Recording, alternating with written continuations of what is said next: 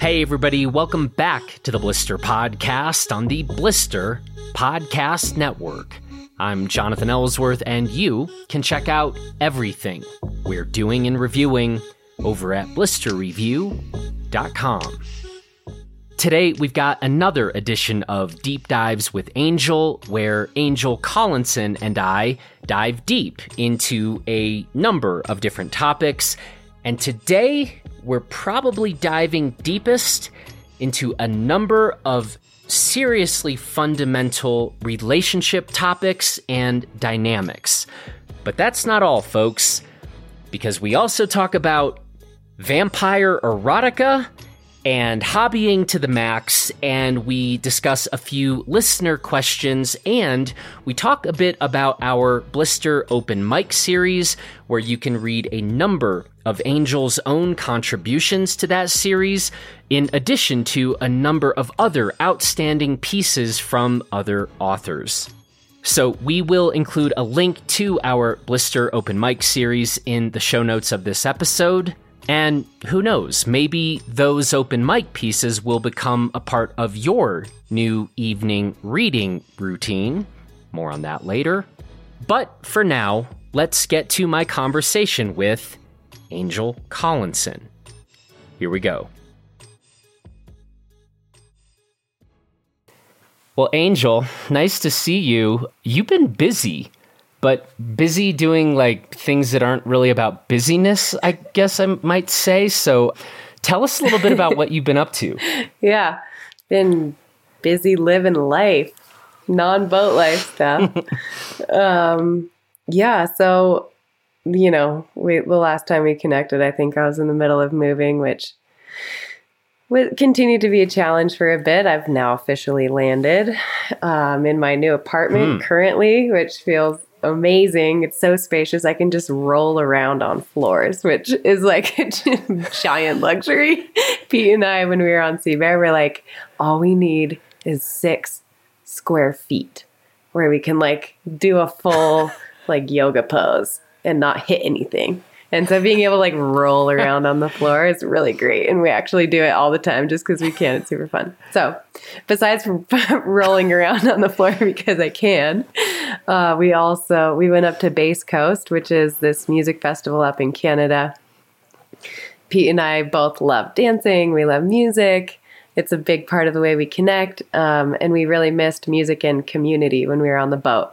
So, uh, right before I met Pete, I went to Bass Coast in 2019 and I hung out with Sage Cattabriga-Alosa and his partner Annie and this awesome crew from Jackson Hole in Portland. And it was just the best time. And I was feeling myself. I drove straight to Jackson Hole, met Pete the next day, and uh, hmm. was like just feeling spunky enough that for the first time in my life, I asked a guy out and I was terrified and gave me so much respect for what guys have to deal with with rejection because girls don't really know for the most part what that feels like or the the fear of it. So, anyways, um, I was all vibed out from Bass Coast, and then I asked Pete out. So it's kind of like our four year anniversary, four year celebration of like, wow, look at what we've done with our partnership in the past four years. and uh, we have went back there and hung out with Sage again and Annie. Also hung out with Ian Mack and his Ian McIntosh, his partner Jen. It was so fun. Um, yeah, more more about hmm. that if we want later. And then yeah. drove back down. You know, did the classic. Your body knows you can rest. Got sick for a few days, and then just recently went mm-hmm. to a. This weekend went to a couples retreat up in Evergreen, Colorado, hmm. um, with a few other couples and that was awesome. So I'm just returning from that. So yeah, it's kind of been like go, go, go, but now I have a quite clear schedule. Um, not that you need to know all of that, but that's my life. so there, there's my full calendar in case you were curious. we yeah, all want to know your calendar. Yeah. So when's the last time you had hung out with Sage and Ian and their partners? I mean, I was trying to figure that out because, you know, Sage and Ian have been my mentors for, you know, 10 years, hmm. you know, and we, like, I remember I was there at Sage's wedding when uh, he and Annie got married like maybe five years ago. And I just came up to him afterwards and I was like, Sage, I'm just so happy to see you this happy, like this in love and with this partner who's amazing, you know? And he just looked at me and he was like, you know, because we're surrounded by all different kinds of people from his life. And he was like, you know, thanks so much for being here because it's hard to describe the kinds of uh, bonds that you make with people when you're in these situations. Kind of insert brackets like when you're in situations that are so dangerous or where your life is on the line, like earlier that year, he was in this situation where he was on a ridge and I was like having to talk him into a line and he was legit super scared. Um, I haven't seen Sage this scared many times, but there, those moments connect you in a way that's hard to describe, you know? And so it was cool. It's like I don't see him that often, um, but, and he's a mentor. And so the, the relationship that we share is like a really unique one.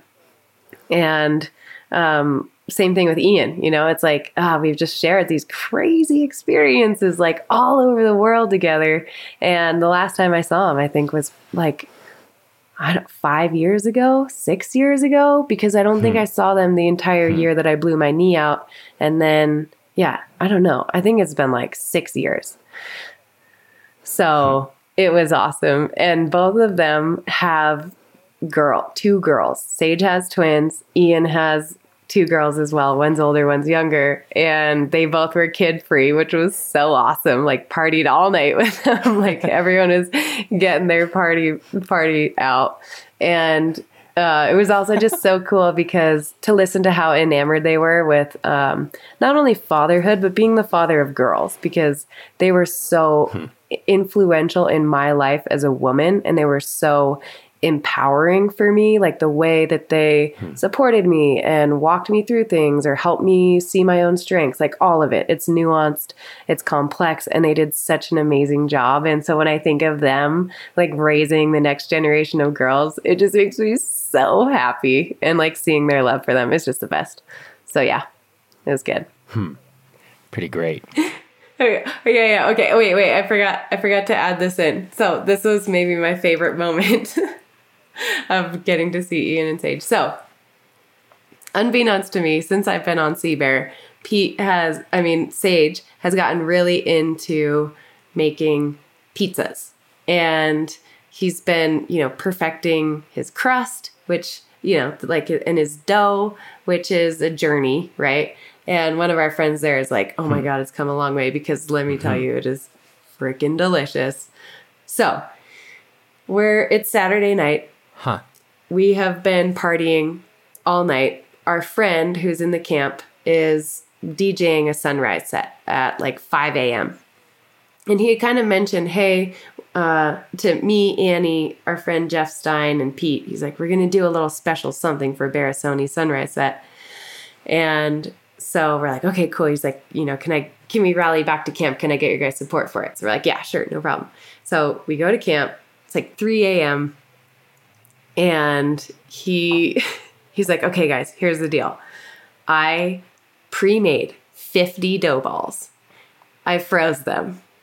I put them in my coolers. I smuggled them across the border because you're not supposed to go across the border with live cultures. And I was like, wait, you smuggled them? He's like, yeah, but you know, what am I going to say if they ask, if they find them? I'm like, yeah, sure, take them, whatever. Like, it's fine. I wasn't worried about it. So I was like, but you smuggled them. He's like, well, yeah, but I smuggled them. So he smuggles 50 dough balls, 50 frozen dough balls, pre-made, perfect little beautiful dumpling dough balls across the border. And here we are at 3 a.m. It's dark. They've got headlamps. I'm mostly just moral support. Annie's like, Sage, are you feeling up to this? Like, it's kind of late. We're tired. We're scattered. Blah, blah, blah, blah. And he's like, what? Is it, is it a bad idea? She's like, no, no, no. It's a great idea. Just, you know, are you, are you down? And he's like, oh yeah. And he's like, I got a checklist. So he pulls out Dude, his phone. He starts reading this. off his checklist. He's like, apron, like sauce container, blah, blah, blah. And he's got like 50 items on this checklist. It's like, I mean, yeah, it's like That's a proper the field in checklist. AK. You know, he's got this like full size checklist for his pizza operation, which he needed all of them, right? And so, anyways, long story short, he like Huh. gets all of these things. He gets this little pizza oven into this wagon. He puts his camp chair on it. We've got two wagons. One of the wheels breaks, so we're like actually having to like carry this wagon. We smuggle it into the festival grounds. It's 5 a.m. It's sunrise. We're getting set up. Our friend starts playing. There's like 50 of our friends that are all camping with us. So it's just like this mega posse. And Sage just sets his table up. He pulls his chair up. He puts his apron on. He's got his headlamp on. He's got his little Sage square glasses. and he takes a seat and he just like poof, poof, poof, starts firing out the most delicious pizzas that you have ever had. Like the dough is perfect. The amount of sauce is perfect. It's hot. The cheese is delicious. It's served on these like artisan cutting boards, like cut up by like those little curved handle pizza cutters. And we're just dancing. The sun is rising. Our friend is playing, and we're all eating like fresh homemade pizza that Sage made. And he was doing this for like two hours, just like bam, bam, bam, every eight minutes, like bam, bam, putting a new one in. Like he didn't stop. he was just like a freaking machine. And it was so epic. It was so epic. And like just the feat, like to pull it off, all of the logistics and to do it at night. It was dark. We'd been partying. Like it was so legendary. It was, it was just literally all time and like everyone there is like the, could see the extent that it took to like pull this whole thing off and yeah it was one of those like lifetime moments you'll never forget and i was like of course this is sage oh and then as we were walking back i was talking with some of our mutual friends and we were just like i was just like sage doesn't fuck around with anything literally everything that he does he does very well Anything. it's skiing. It's he has this whole account for RC cars. Like he's gotten really into like modifying RC cars and like he's built this whole dirt track around his house. And he's like mo- like he's like made he has this 3D printer that he prints off like little mini traffic cones or like little parts for them. Like it's all out um, with everything that he does. Like he does not mess around with RC cars, pizza, heli, like, um, or like also RC helis, mountain biking, every all of his hobbies. He just like does to such an extent that whatever circle he's in, hmm. everyone is like, "Who is this guy? He's a legend," and it's just Sage. Yeah. So we decided his like tagline is "Hobby to the max." Hobby to the max. so Hobby to, hobby to the max. Okay, three questions. One, yes. tell me you Yeah. have a photo Does that need to go up in the the, pizza. Okay, show I- notes? I, I, want to see that. Yeah, that's yeah, that's that's that's definitely needs to accompany this. Two, I just realized Yeah. how desperately I need to get Sage back on the podcast to talk about yeah RC cars and helis and pizza. And three, I mean, and maybe most importantly, I now have a new item on my bucket list. I need to try this pizza from Sage at some point. It is so Okay. good. You're probably going to eat it at a very unlikely and awesome location too, which is the best part. Well, I'm really hoping that Sage is going to be at our next Blister Summit. Oh. And you now are close by. So I got I'm I'm scheming. I'm already I'm already I can see yeah, the wheels, yeah, the wheels turning. are turning. But um, okay, I like I like all of this very much. But yeah, it, Sage is. I've been kind of hitting some pretty great culinary institutions recently. Like it's it's kind of been Uh-huh. amazing. But uh, and so I'm absolutely like get pizza from Sage is now very high on this list. So It should Okay. be. It's so amazing. awesome. Okay, wow, So yeah, there it is. Legendary. everybody, Bass Coast. hobby to the max. Hobby to the max. Be like Sage. Ian wrote in, by the way. We're we're we're spoiler alert. We're kind of bumping to what we normally do at the end, but uh, Ian wrote and said, uh, at, first of all, asked how was the drive home? We miss you guys already. So good to get a little hang slash dance time in. So well. So, message from Ian. And how was the drive home? Uh, it was long. I mean, it was like 22 hours. yeah. That's fair. But it was really good. You know, it's like the kind of drive after a good trip where you just spend a lot of it reminiscing on your favorite memories. And yeah, it was, uh, it was just so fun to see Ian up there. Like, it's so fun to see your crew in a completely different environment. Like, I kind of hang out with those guys outside of skiing, but not really. It's either for like North Face product design and development stuff, or was obviously I'm not doing that anymore, or for like TGR movie premiere tours where you're touring around the East mm-hmm. Coast or around the West or whatever. And so this kind of a setting is unique and and awesome where you're like, you know, hanging out with their tens and catching up. I don't know. It's just it's really special. So it was great. So then, Evergreen? Evergreen. Evergreen, Colorado, where all the Wow. most woke couples go for a weekend retreat. What could possibly happen? Will one couple leave no longer coupled? Will everyone end up getting married at the end? Only time will tell. Please tune in this following Tuesday to find out. I think we just found your next career. You just like the the the movie slash TV intro person. Yeah. yeah, Yeah. Well, you know, I'm, I'm practicing. That's good. Yeah.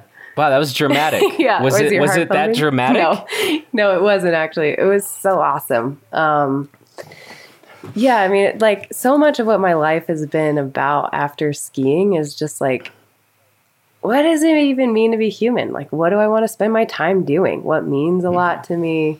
Um, and you know, like obviously we've talked about music. You know, I love festivals. Just came back from that.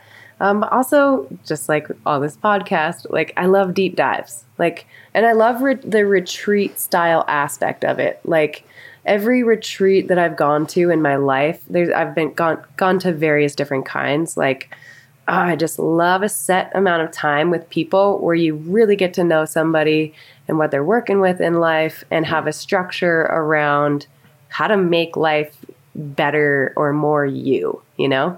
And so, yeah, it was really cool going to this weekend. It was basically like four couples. One of them has some property up in Evergreen, and they were like, they're all really solid relationships. Um, and this this couple was like, "Hey, I, we just want to have some people up here and talk about what does it mean to be a couple? Like, what are the things that we're really struggling with? What has helped? Like, get hmm. some feedback or some eyes on the stuff that we're kind of at an impasse around, or like that kind of a thing. Like tools, but also just witnessing and I don't know, it kind of sounds so like woke when I say it, but it was so not like up in the clouds. It was very, very real and helpful. And you just realize like how much, how much all relationships struggle with really similar things that just aren't talked about. And so you kind of feel like you're the only one dealing with them sometimes, mm-hmm. or yeah, it was really awesome. I just hope for more of that in the world. Hmm. So, are you willing to share some of the like you just said that there are these common aspects of relationships that most of us are going to face, experience, deal with. Maybe all of us are. Did anything emerge from that time that maybe wasn't obvious to you or maybe was obvious to you going in and it was only underscored while you were there? I think the obvious thing that is worth men- was is worth underscoring is actually the importance of doing something similar to this in all of our lives. Like relating with other couples honestly about what we're going through. Um and and just the experience of having other couples be like, "Oh my god, I know. We also really struggle with that." Is that in and of itself is so helpful. You know, it Yeah. kind of takes this like demonizing off of the really I don't that's not the best word, but th- that in of, in and of itself is actually so powerful. Um, and I think the other, I mean, there's a couple, like, there's other themes obviously that come up. Um, like one theme is one common theme that comes up is, um, I'm just gonna say it because it happened for all, for every single couple. It's like, you know, men's sexuality is like always on all the time. You know, that's how you guys are designed. And women's sexuality, it's much more cyclical, not just on the month, but on the year or life chapters. And like the the strain that it puts on the relationship as those two expectations and cycles aren't met is considerable. And how everybody navigates that and like not making the other person wrong for it was a really common theme. And um, you know, like having the man's desire welcome all the time, not be not having that be wrong, and having having the woman's no be welcome and okay, and not having that be wrong. And like, how do you hold the two simultaneously is just tough. And we're with like relationship experts in this room, like, and it just happens for all of us. So that was a really common one. And um, another one in this group, which I'm curious about in the more modern relating society, is the majority of the women in this group were the high financial earners. And actually, they were the type A's. And the guys were the ones that were a little more um, malleable, maybe creative, free thinkers, not the financial earners. And so there's like this dynamic that was really common of the woman being like, I've got to do it all. You know, I'm like tracking all of these things. And, you know, I come back and the house isn't clean. And like, what are you doing? Like, you know, that was a very, very common thing.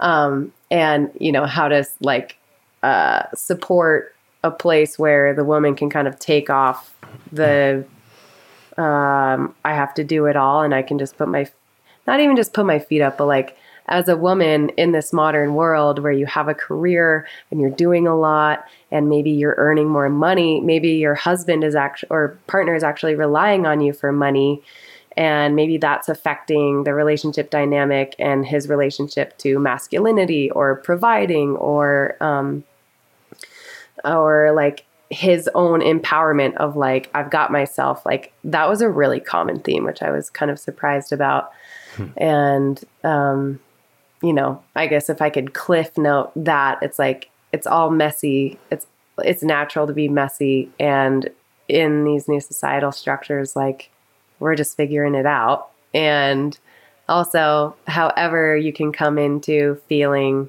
empowered in your own way and what that takes to get there is like, is the way. So it was lots of nuanced conversation around that. But hmm. those were two common things that came up. Hmm. Yeah. So I am supposed to officiate the wedding of two dear friends of mine this fall. oh, fall. cool. And so I've been thinking a lot about exactly what I want to say mm-hmm. for that occasion. Mm-hmm. It's a good occasion not to mess up, you know, turns out. Like there feels like some pressure on that one.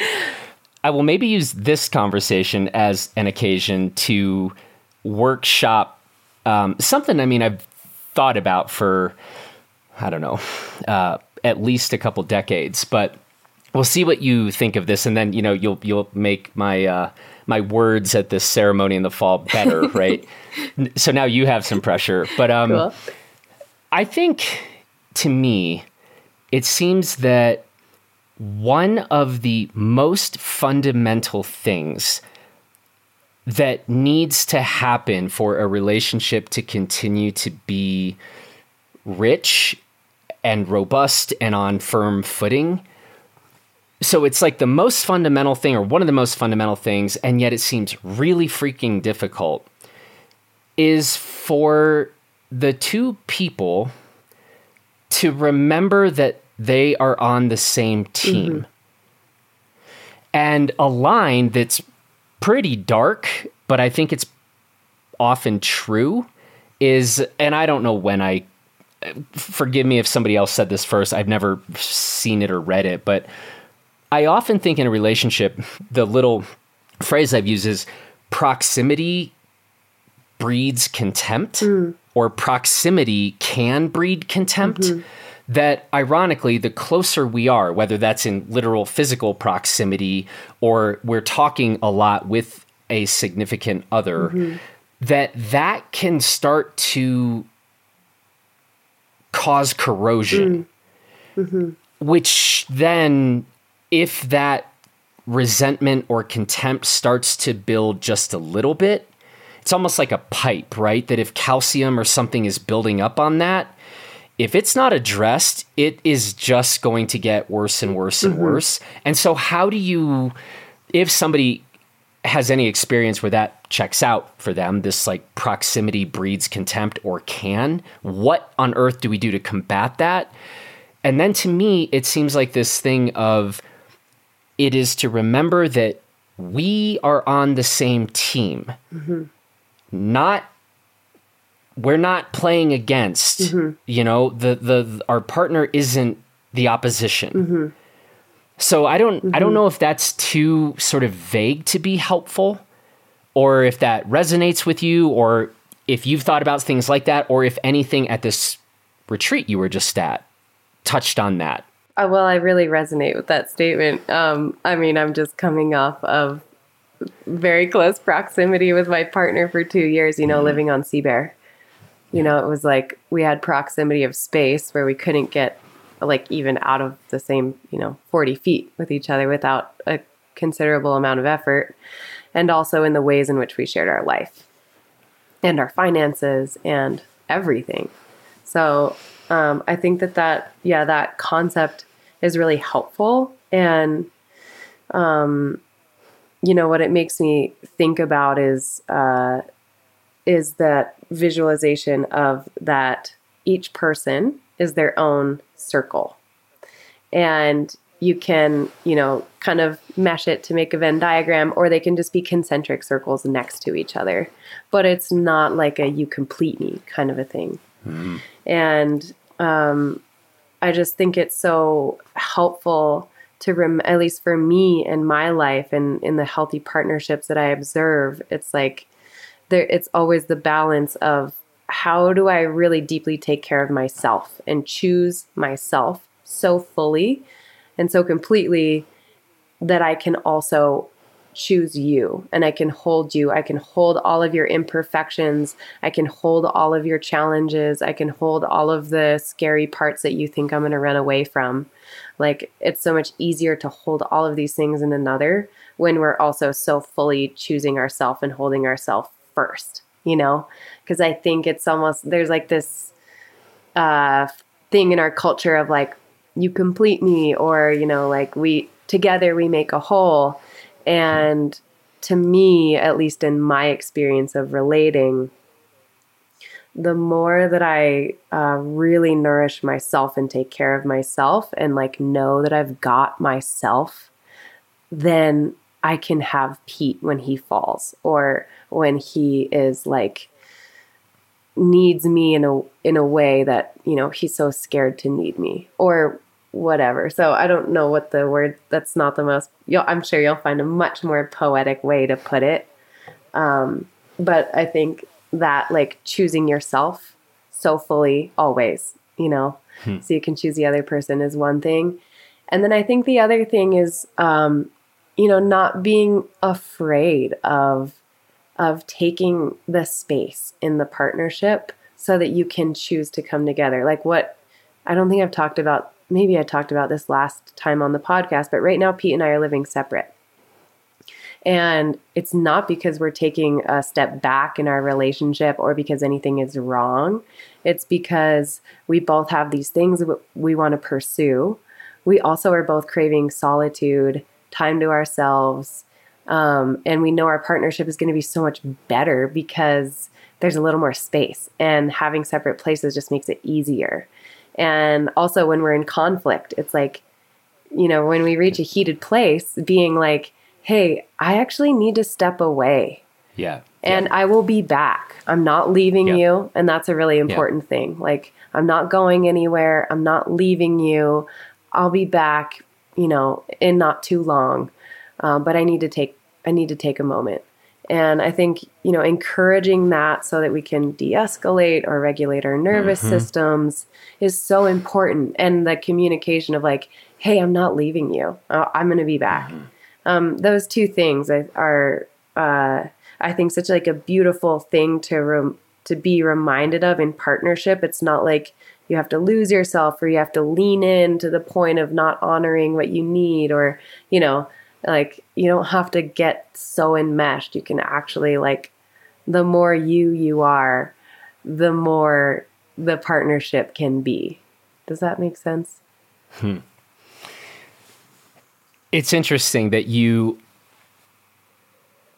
emphasize that one because I think for me, maybe it's just me personally. I don't know how many others out there would resonate, but I hear what you're saying. And I think that I probably don't think of it that way because I probably would take exactly what you just said and it would start to seem pretty focused on me. Mm-hmm. Mm-hmm. Like, I, I, mm-hmm. I, and like, I'm, uh, this is this like bad confession stuff, but like that's probably not the thing that for me personally, I probably am good, pretty solid on the I front, and would do well to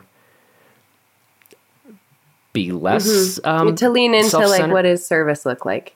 What does service Yeah. look like? Okay. And so you know but i think to be able to identify these things mm-hmm. right? Mm-hmm. What what sort of person are you? Where are you at right now? And you know i mean i mean one example of this is like i still blister still occupies a whole lot of my bandwidth and energy. And so given that that is often where personally to use your word yeah service is probably the where my focus needs to be. Someone else for all kinds of different reasons it might be more like don't forget don't forget the i. Uh-huh.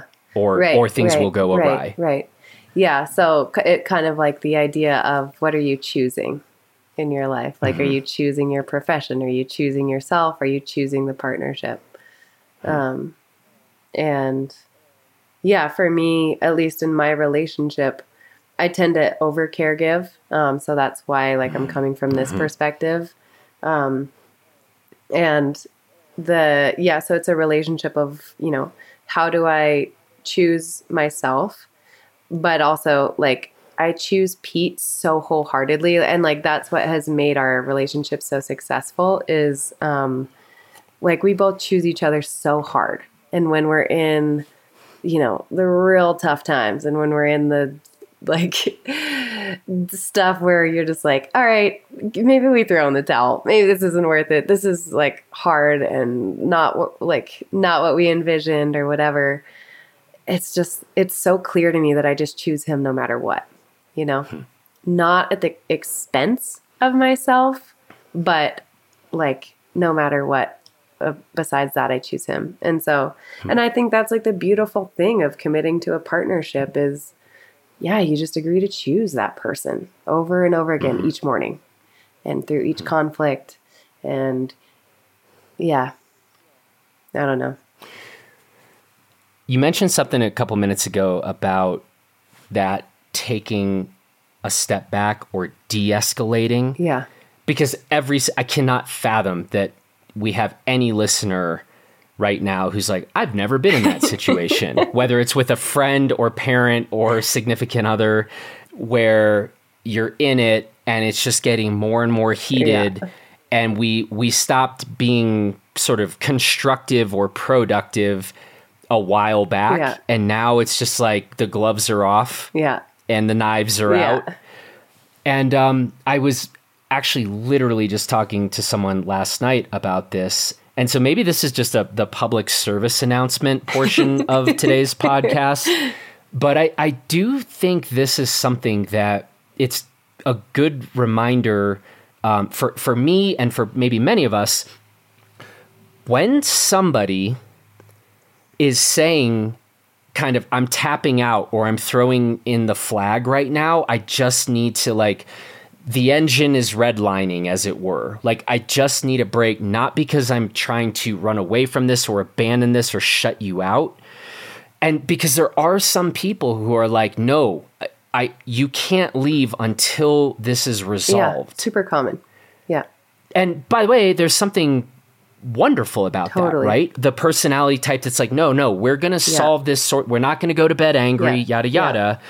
And yet, I mean, when those moments come where you are beyond the beyond being constructive, beyond it being productive, that's a conversation I think worth having Totally. again with friends with partners whatever and because the next time you're in it if things are going nuclear and you haven't been like hey remember we've talked about this is the time where like we've got to de-escalate right now or we actually might end this whole thing Yeah.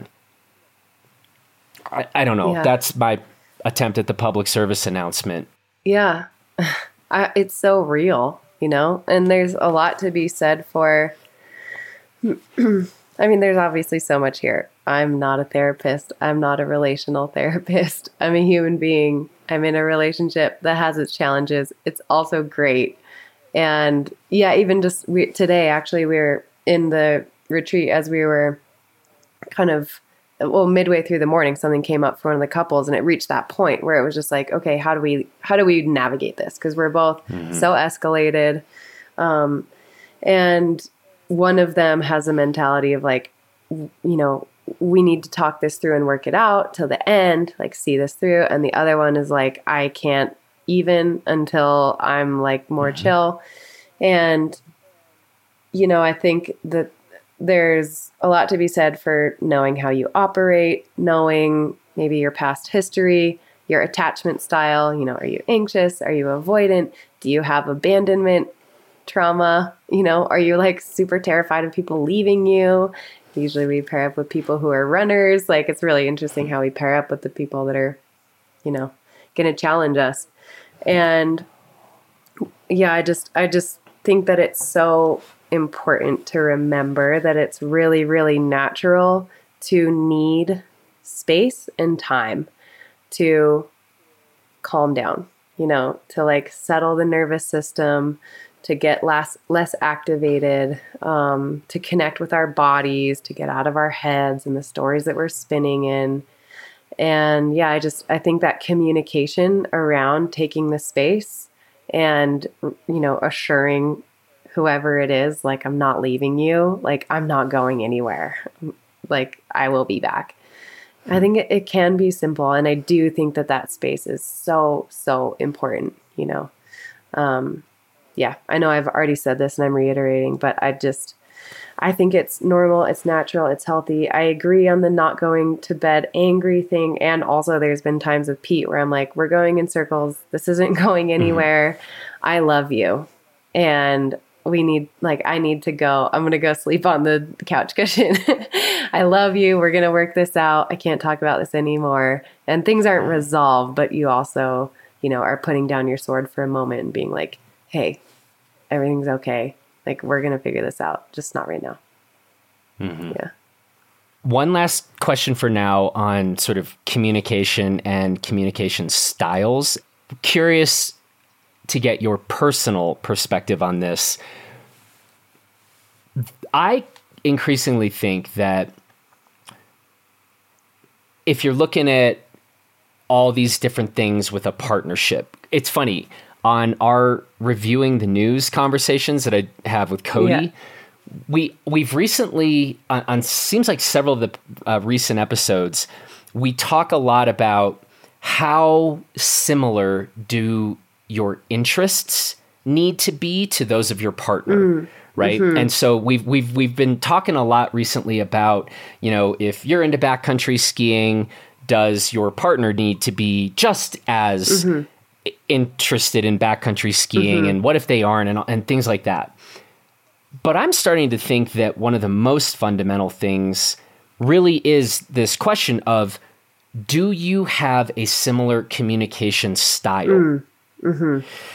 And now, what I'm really wondering about, and this is my question for you, is in the way that somebody maybe would say, Hey, I am so passionate about backcountry skiing, so I want my partner to have a very similar level of passion for that activity. How much do you think people ought to be looking for somebody who already has a similar communication style if this is going to be a partnership that has a real shot of being long lasting and rich and robust and all that versus not so much needing to find somebody that lines up with your own communication style, but is at least open to working on that. You know what mm-hmm. I mean? Mm-hmm. Like, mm-hmm. or do you? Because mm-hmm. I think I'm. I think I might be leaning more and more toward if you aren't pretty similar on the communication style, I'm not sure I like your chances. Mm-hmm. Mic drop. What, what say you? What say you? Yeah. no, no, no. Those that was not a mic drop. No, that was throwing you. my hands into the air uh, in confusion. like but, um, God, what is I, this mess of yeah. relating? Um, yeah, I mean, I'm only a human being, so this is so basically, I have no idea. But my thoughts, okay. my thoughts on it are, um, I mean, I think it's gonna. This is such a silly answer. I think it's going to vary for everyone. Um, but I, because I do think that people value it differently. I really do. And um, I think that uh, there are some people who are willing to put some work in and actually like really modify how they how they communicate, how they know how to communicate. Like that's not off the table, right? Um, I also think if people are really, I don't know, intellectual or are like high process, like, you know, process a lot or communication is super important to them, then yeah, I think matching up with someone who also is like kind of on the same wavelength of communicating is probably pretty important. So I think it's kind of like maybe almost a tier system of like, what level of processing and communicating are you at? How important is that to you? I do think that people can make, you know, learn new skills to a to a good extent. Um, but yeah, I really I do think there's a lot to be said for like what's your natural what's your natural style and also like how do you process emotionally difficult events or conversations in conflict because you know I, my last relationship um, we just emotionally uh, we would handle things so different emotionally. And it was so different that that was the downfall. And that was like the cause of all of our fights. And there was just like no seeing eye to eye or no working out out real time. There's just like we had so much in common. We were both good communicators but we just couldn't work through that emotional processing differently piece. So hmm. um you know Pete is an amazing communicator and he's also learned a lot of relational skills from being with me because I've been in a lot of therapy and it's something I really hmm. care about. And it's really cool to see him pick it up. But he's like kind of naturally inclined to that. Um, and yeah, like along that line of like, you know, sharing hobbies or interests or, you know, proclivities towards something, I think that, you know, each person has their own barometer. And I think the most important part is just like really being with yourself and being realistic about how much is this important to me and uh, and making it be okay if it's that important mm-hmm. and someone isn't meeting it. Because yeah sometimes like you're just never gonna feel met by somebody no matter how hard you're trying. Like you just might not ever feel met. Even if they're trying and you're trying it's just like there just might always be that gap has been my experience personally. So, yeah. So maybe I'm already prepared to modify my position on this is as that it is maybe less important to already start with a pretty high level of matching when it comes to a communication style and just far more important that one there's a recognition that there are different communication styles and then a willingness to really be active and dynamic in thinking through and interacting with the other person and reading it, right? Yeah. Oh, right. He or she, this sets them off, or yeah. they, you know, they respond well when things are put this way. It goes south when these things happen. Yeah. And and so just that attentiveness or attunement, I guess, Yeah. maybe are words that Yeah. Yeah, totally. we're, we're working. Yeah. This is we're workshopping. Yeah. We're we're workshopping. Yeah. Yeah. So what I'm hearing is that actually what you really care about more than relational skill or communication skill is like the willingness to be attuned to it and really pay attention and work it with each other. Yeah. Mm-hmm. Yeah. I think so. Yeah. I think I found myself this is horrible. I found myself thinking about like thinking about dancing and so say you say you are somebody who loves salsa dancing and there's somebody else who loves like I don't know two-stepping. Yeah. And on my initial analogy I'm like, well if you love salsa dancing, probably best to find somebody who loves salsa dancing. But on your version, I'm going to pin this on you. It's like, well, if you love salsa and somebody else loves two-stepping, it's that's okay, but there better be a willingness to learn mm-hmm. Mm-hmm. and eagerness to mm-hmm. learn different styles and be able to maybe participate. And now that this this night we're salsa dancing, another night we're going two stepping. I don't know. Yeah. No, I think that's great. Yeah. workshopping. Well, that was maybe a little messy. Hopefully, it provides some food for thought, maybe even sparks some conversation among folks out there. Yeah. Or just hopefully like you could find yourself or something you like we're all just doing this messy dance together. And anyone who looks like they have it figured out, like they might have some parts, but man, it, it's just all messy and it's okay.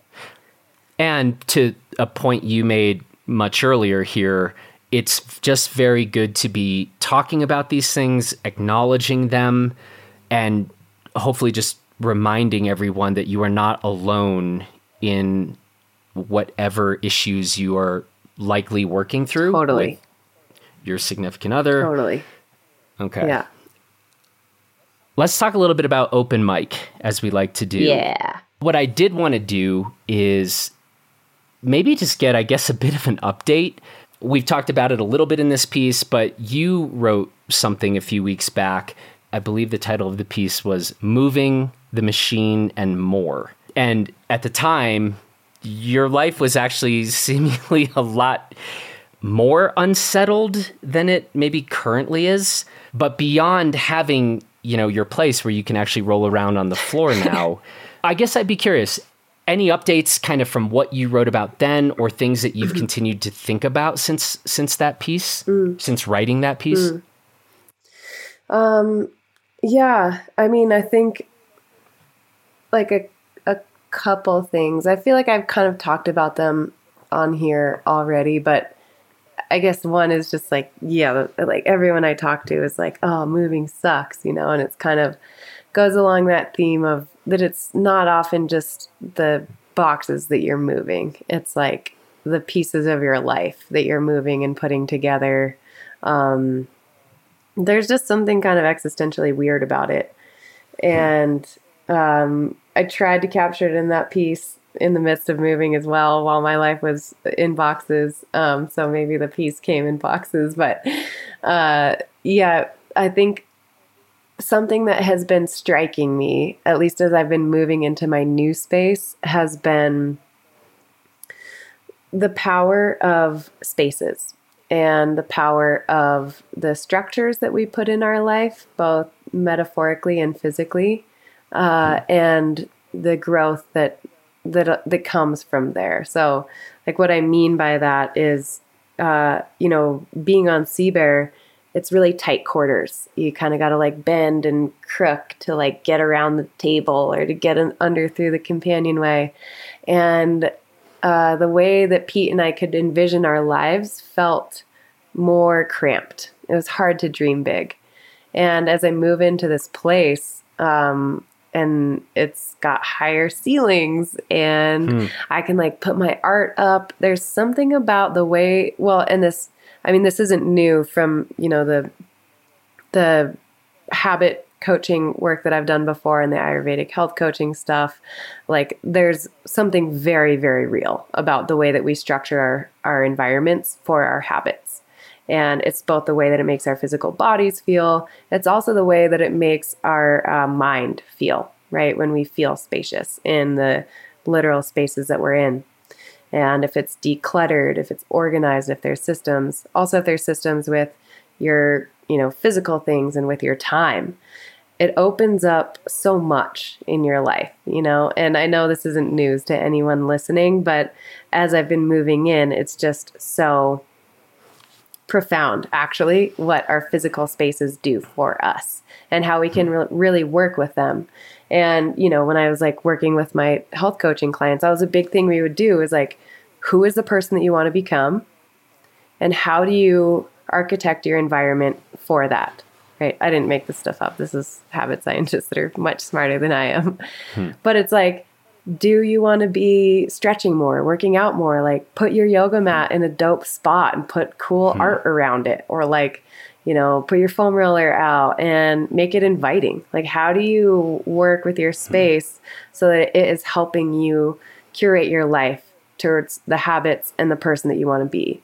And like I think it's actually so powerful right? And if we're feeling cluttered or we're surrounded by the old us or things that don't light us up or make us feel like, oh, I got to deal with that, or oh, I have so many projects I can't handle, like all of that matters, actually. It all really matters towards being the athletes that we want to be, the people we want to be. Hmm. Um, so I've just been reminded of that as I've been moving in, like the power of architecting our spaces the way that we want and um, and that we can redo it. We can remake it. You know, like you, you work from home, you work in your office, you're feeling stagnant in your job. Like paint the room, put new furniture in, like hang up posters of your favorite athletes or places that you want to go. Like it, it can be pretty simple, um, but it, but it is really powerful. So that's what's been really present, and that's what's been really fun for me to play with. Um, yeah, yeah, I think I'll end it on that. It's funny that proximity is now becoming sort of a thread through this conversation. But when you're talking about, um, you know, put put the foam roller, you know, near you or close to your desk or something, yeah. and and uh, I I actually do that with a physio ball. Like a physio yeah. ball just lives in my living room. Yeah. Um, yeah which which probably not everybody loves, but uh, it is like when there are these moments, yeah, to to use that for some back extension stuff and just the rest. It, it's a I, I like having it there yeah. rather than uh, hidden away in a closet or something. Totally. By the way, I, I wanted to tell you about this, and I think this actually also still works with the with sort of space and and this proximity question, because in that piece of yours, you were also talking about social media use. Yeah. And just, you know, we've talked a lot about just being more intentional with that, yeah. right? Either some people should, can, and should just get off it completely, but everybody at least ought to be intentional with virtually anything or everything we're doing in life. Yeah.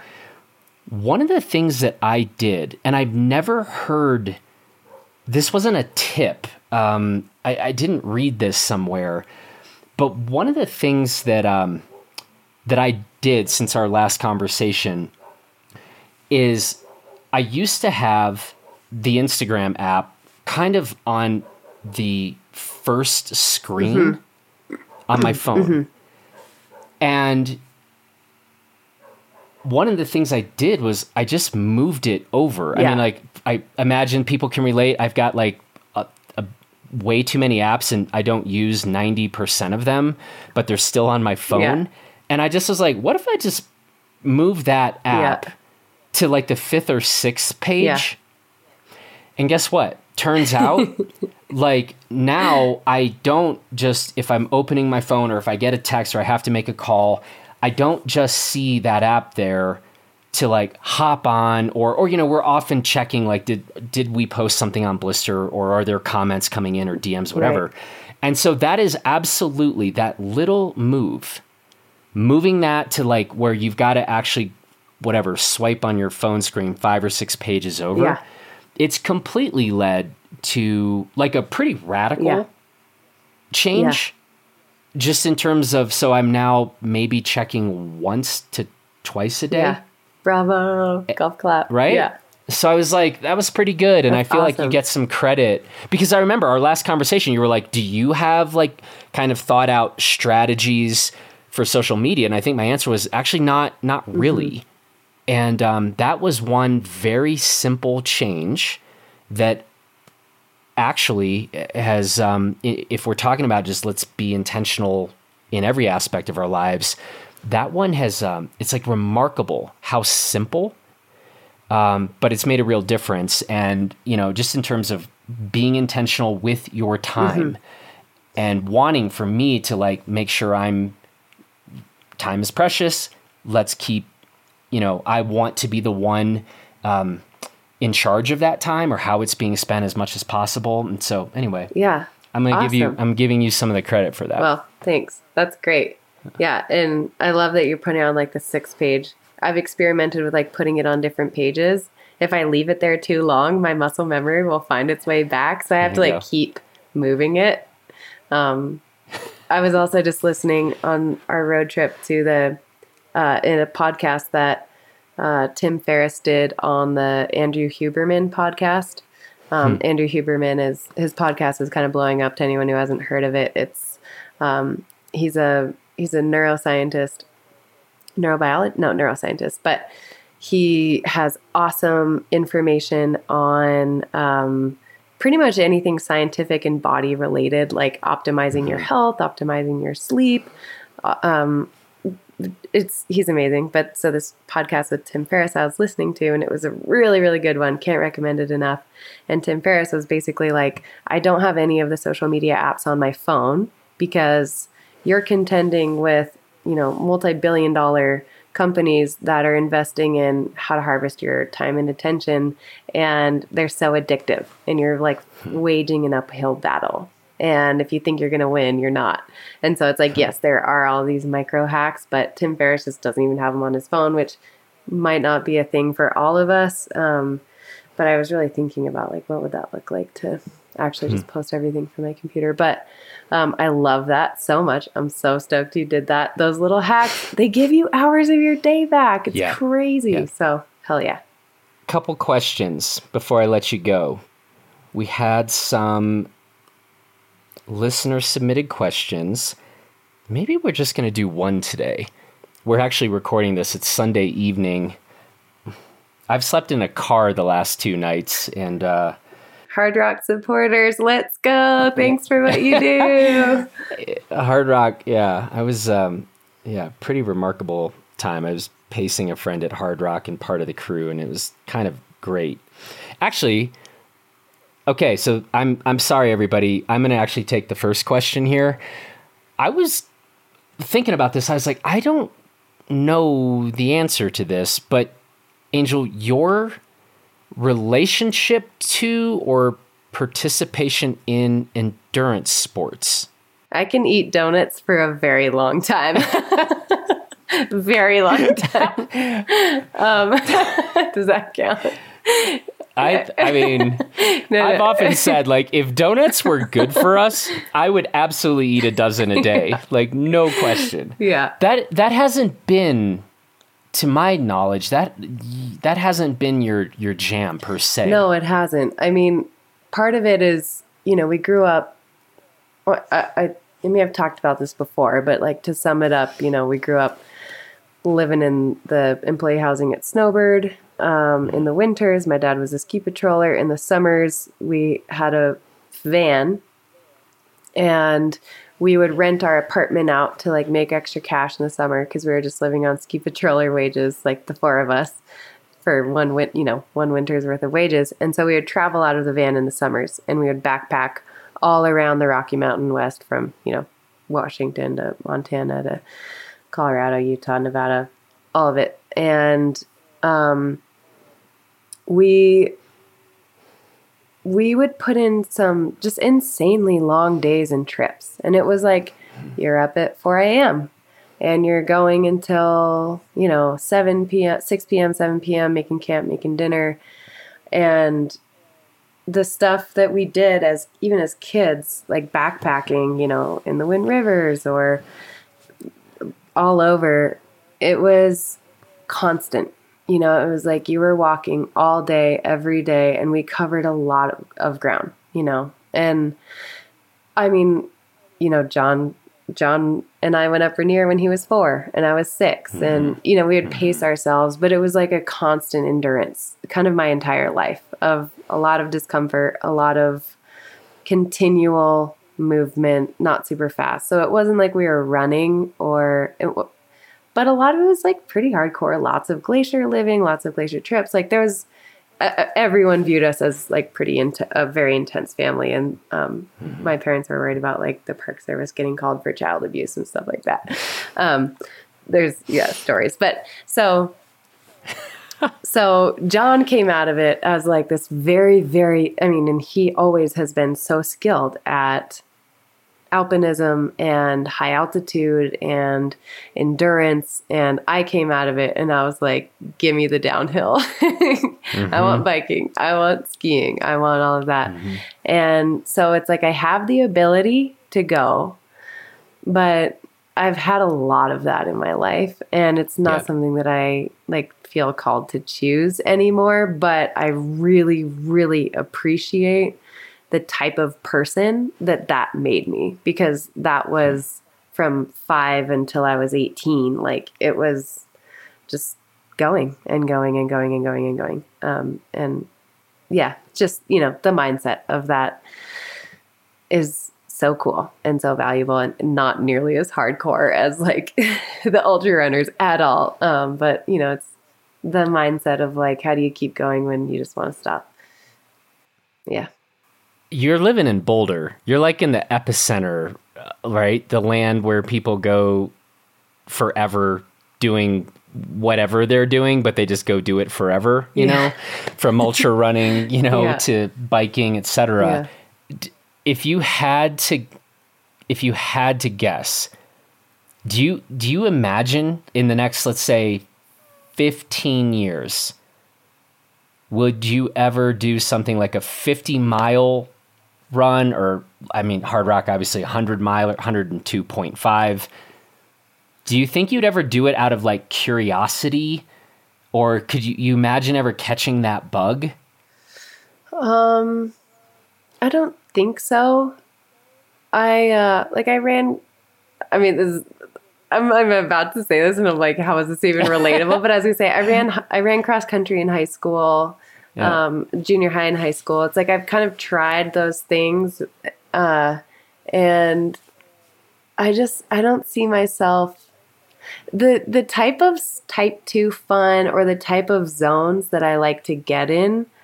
Um, mentally, I find I I actually enjoy them more in like like the vipassana, like the 10 day silent retreat or um mm-hmm. or like the 10 day ayahuasca retreat that I did where you're like you're meeting yourself in these very raw and real ways mm-hmm. um, but the physical component isn't as much a part of that so that's what I find I like enter those spaces in more and when yeah. the physical component is there I like there to be fun I like it to be mountain biking I like it to be dancing um, yeah, I sort of like I enjoy, yeah, not the endurance part of the physical component. So I don't yeah, think so. No, that's a that's a really interesting answer, but it does point you you do traffic in the endurance world. It's just more in kind of the mental and and I mean that's the thing obviously that with these ultra runners, it is abs- it's more mental mm-hmm. yeah. than physical. Oh yeah, right. Yeah, and so that's why I would not I would not bet that you wouldn't dip a toe in those waters at some point in the next 15 years. I, am yeah, I'm keeping my money on the yeah. sidelines for that. You're right. One, but. You're right. It might be a possibility, and I have so much. Yeah, like I can totally see why people do it, and I also think that there's an element of it where uh, you actually need that exercise to get your body out of the way so that then you can hmm. enter in the mental component of it. Hmm. And my experience is I don't have that restless body component that I need to tackle in order to enter into the prolonged mental experiences, if that makes sense. Mm-hmm. Yeah. It does. Yeah.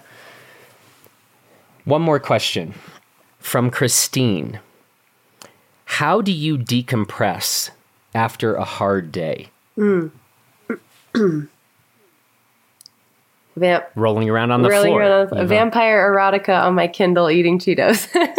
Wow. One favorite way. not the only way. but I'm not going to lie, it works pretty great. Um, Wait a minute. oh, yeah, it's a thing. No, it's Yes. not. Vampire erotica is a. I Yes. mean, I guess like that whole Twilight. Was that just a fancy way of saying you read Twilight no, or no, watch no. Twilight? Twilight is like I don't know. PG I don't know what. the- 13. Oh, no, we're talking about the good stuff.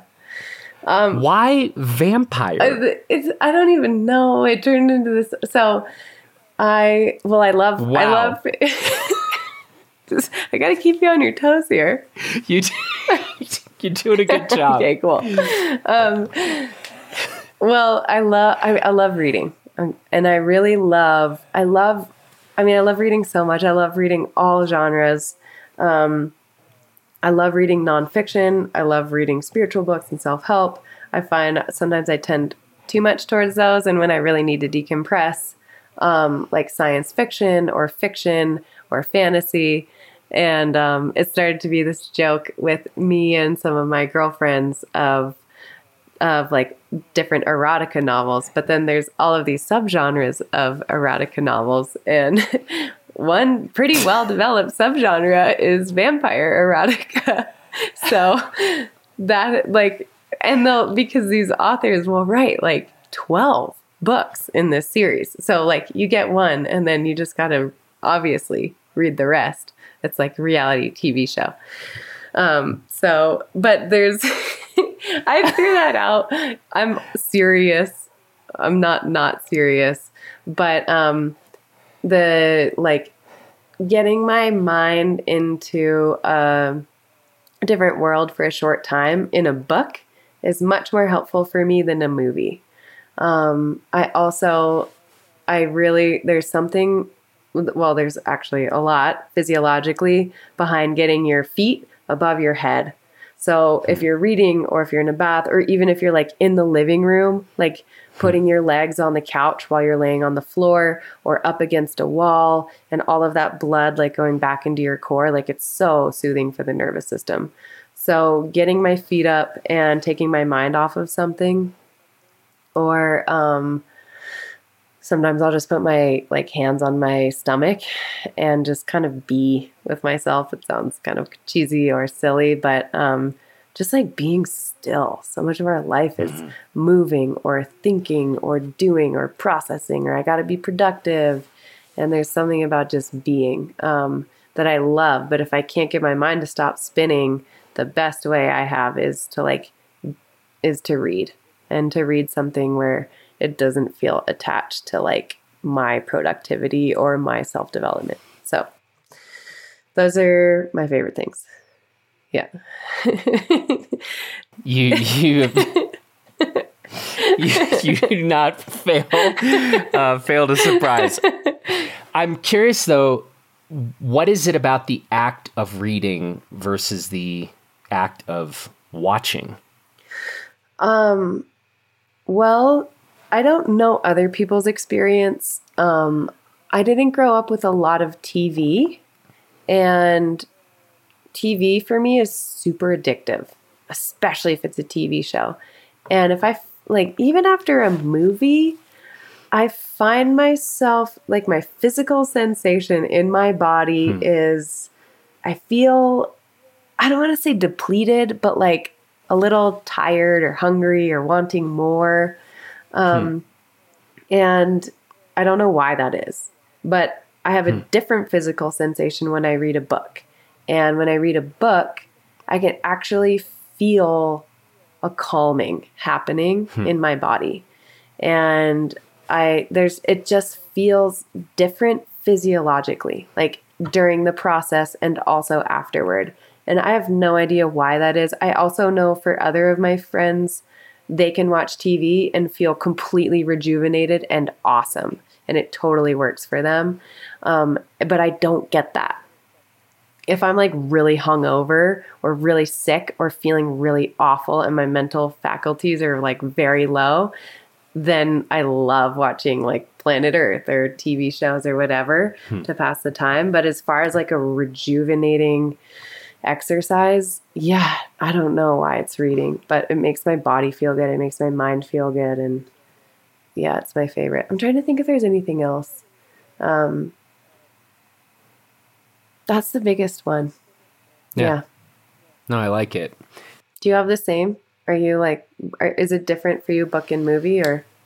Yeah, I um, it's I I wish it weren't true, right? I mean, I I would love my- to just hound movies and feel great, but I actually feel bad.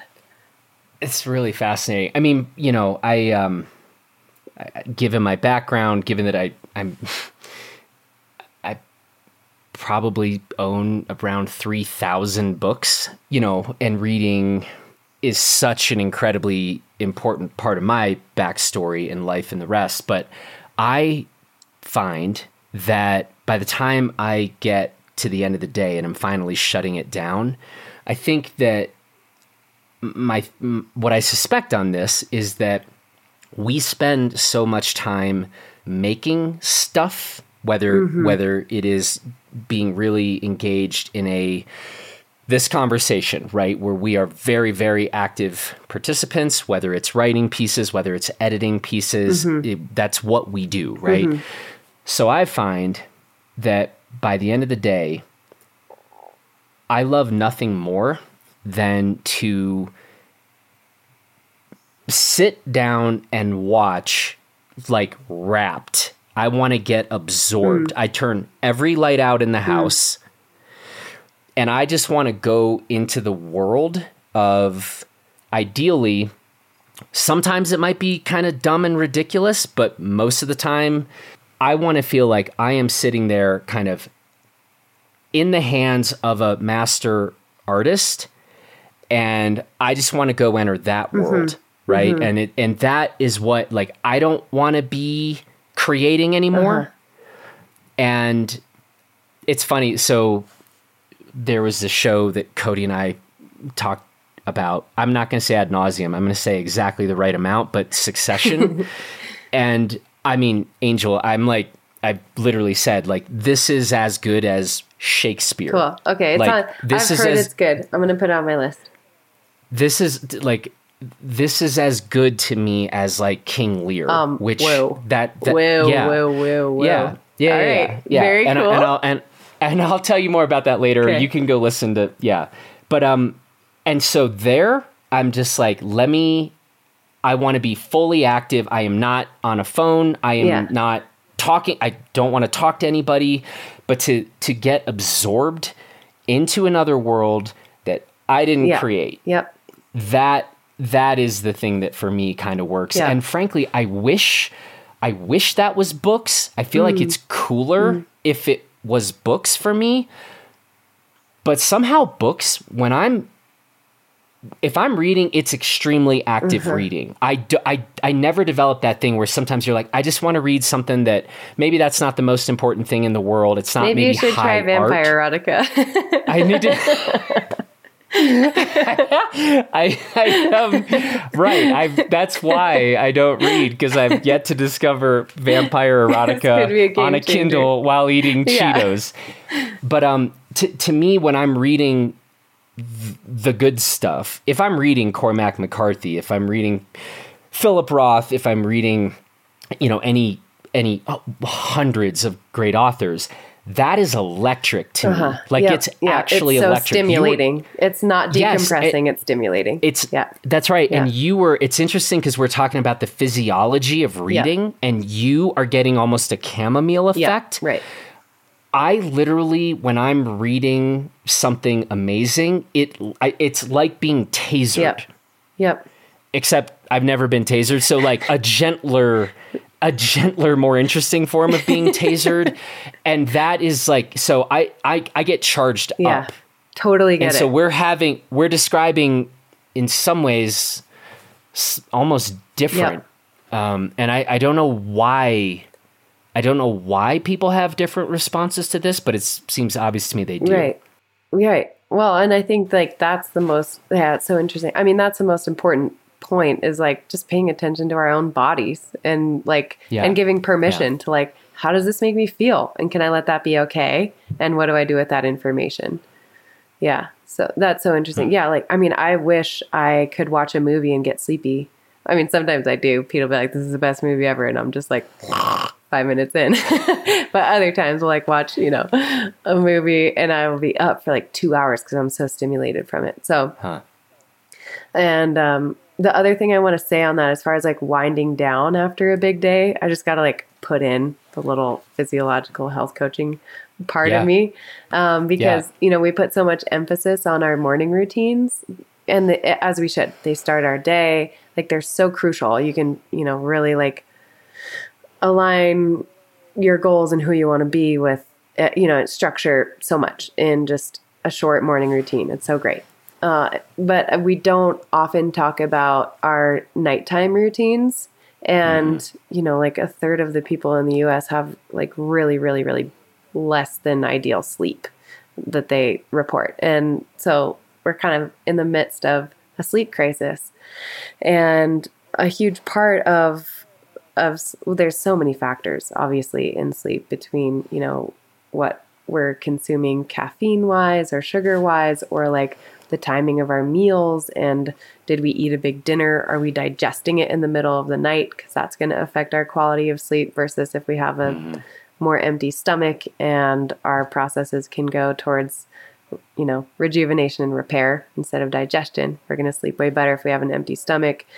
But a big thing is having like just kind of Pavlov response, having a wind down routine hmm. and and having that be a structured thing. And it can be pretty simple. And so like something that I do that's really simple is I have like you can get them at Whole Foods or you can order it online from doTERRA, like a little lavender roll-on essential oil bottle that like I lay down, maybe I turn on my lamp for reading, or maybe it's right before I turn my lamp off, but I roll this little essential oil lavender on my palms and I smell it. And it is like a freaking like taser to the freaking dome of relaxation and awesomeness. Um, But it's more just getting your a couple things in your routine, just a couple that you do every night to help you signal to your body like, okay, it's time to wind down.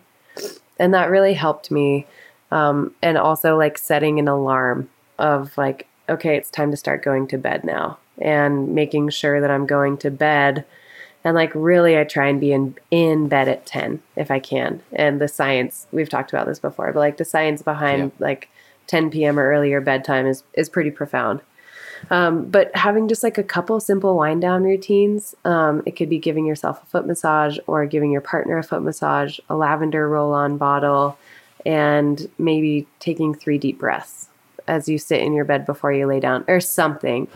Um, and it triggers your, when you do it regularly, just like when you're waking up for your day, the way you set the structure, when you're winding down, it actually really helps your sleep. And there's obviously like lots more that you could we could go into about how to sleep better, but that's not what this is about. But I just do want to say the importance of like if we're having trouble winding down, and especially if it's affecting our sleep, putting in a couple feel good practices routinely every night before we go to bed is very, very, very helpful. So thanks for hmm. letting me spout off on that for a minute. Yeah, those are good thoughts. And yeah, we're talking about being intentional across all walks. And it, yeah, I like that. Even starting with some extremely simple, quick things to kind of dial in that.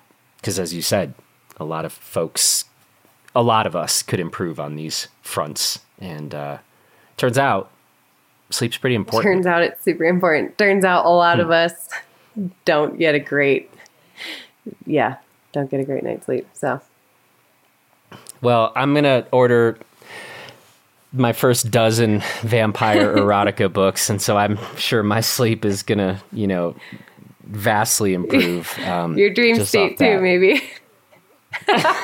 I'm gonna and I'm gonna lay on the floor with my feet up, reading vampire erotica with a bowl of Yep. Cheetos next to me, and I'll be like, I'm on the. This is the angel. This is the uh, Angel Collinson angel. Protocol. exactly Hashtag So- self care. I'm telling you, it's really freaking great. So, Okay. hey, don't knock it We'll till you try it. All right. That's true. I, I've not. Yep. Cannot knock. Cannot knock anything here. Angel, as always, uh, appreciate the conversation and. Um, it's fun. I didn't know exactly where we were, how deep we were going to get into some of these topics. I guess I should need to just you keep reminding me of the title of this thing. So, um, but I, I appreciate that, and and um, I hope once again we've given some folks uh, some good things to be thinking about, and really, I, like, hope I would be delighted if some people then went and said, Hey, I, I do want to actually have a conversation about communication styles and uh, what to do maybe for future uh, conflict, uh, have this worked out in advance, uh, where we maybe need to figure out how to really de escalate in a way that um, is productive and, you know, lends to beneficial results in communication and and all that stuff because we're literally talking about some of the most fundamental stuff out there so Yeah. yeah thanks for thanks for working through those topics with me Yeah. I mean, so I, yeah, thank you too. Um, it's so important, right? Like relationships are such a fundamental, most important part of our human experience. So, yeah, thanks for the chat about it. I just, I was thinking, I actually want to throw out a suggestion of a really awesome person to follow about this stuff. Um, his name's Jayson Gaddis, and his Instagram handle is at Jayson Gaddis like at J A Y S O N G A D D I S, and he's the founder of the at the Relationship School. Um, But he's just a great resource, and I just also want to encourage people to just like get together with your other couple friends and like talk about some of the stuff that's hard and what you guys are doing about it. And there's so much value in sharing and in normalizing and in like figuring out what works for other people. Like there's just so much goodness there. And I think we're afraid to talk about it because we think that maybe we're the only ones struggling with it or we're weird or wrong or haven't had enough figured out or our relationship isn't great because we're grappling with stuff. And I just can't say enough that like that's almost always not the case. And mm-hmm. there's so much to be had for just being like, oh my God, us too, me too. So just mm-hmm. encouraging you to bring some like some stuff to your friend group or initiate some relationship hangouts and initiate some conversations that um, to connect about the stuff. So yeah, that's yeah. Thanks for initiating this today, Jonathan. angel we'll talk to you soon Sounds great. Thanks. Bye. Well, that's it for this edition of the Blister Podcast. As always, I want to say thanks so much to Angel for another great conversation. And thanks to those of you who wrote in with questions. You are always welcome to submit questions for Angel at our email address info at blisterreview.com or you can send the questions via DM on the social media channels. And I promise next time we will get more of your questions read. All right, everybody, thanks so much for listening. And if you are enjoying these deep dive conversations, we would very much appreciate it if you would take just a few seconds to leave us a rating or review wherever you get your podcasts and we will keep answering your questions and diving as deep as we can. All right, everybody, thanks so much for doing that, and we will talk to you again real soon.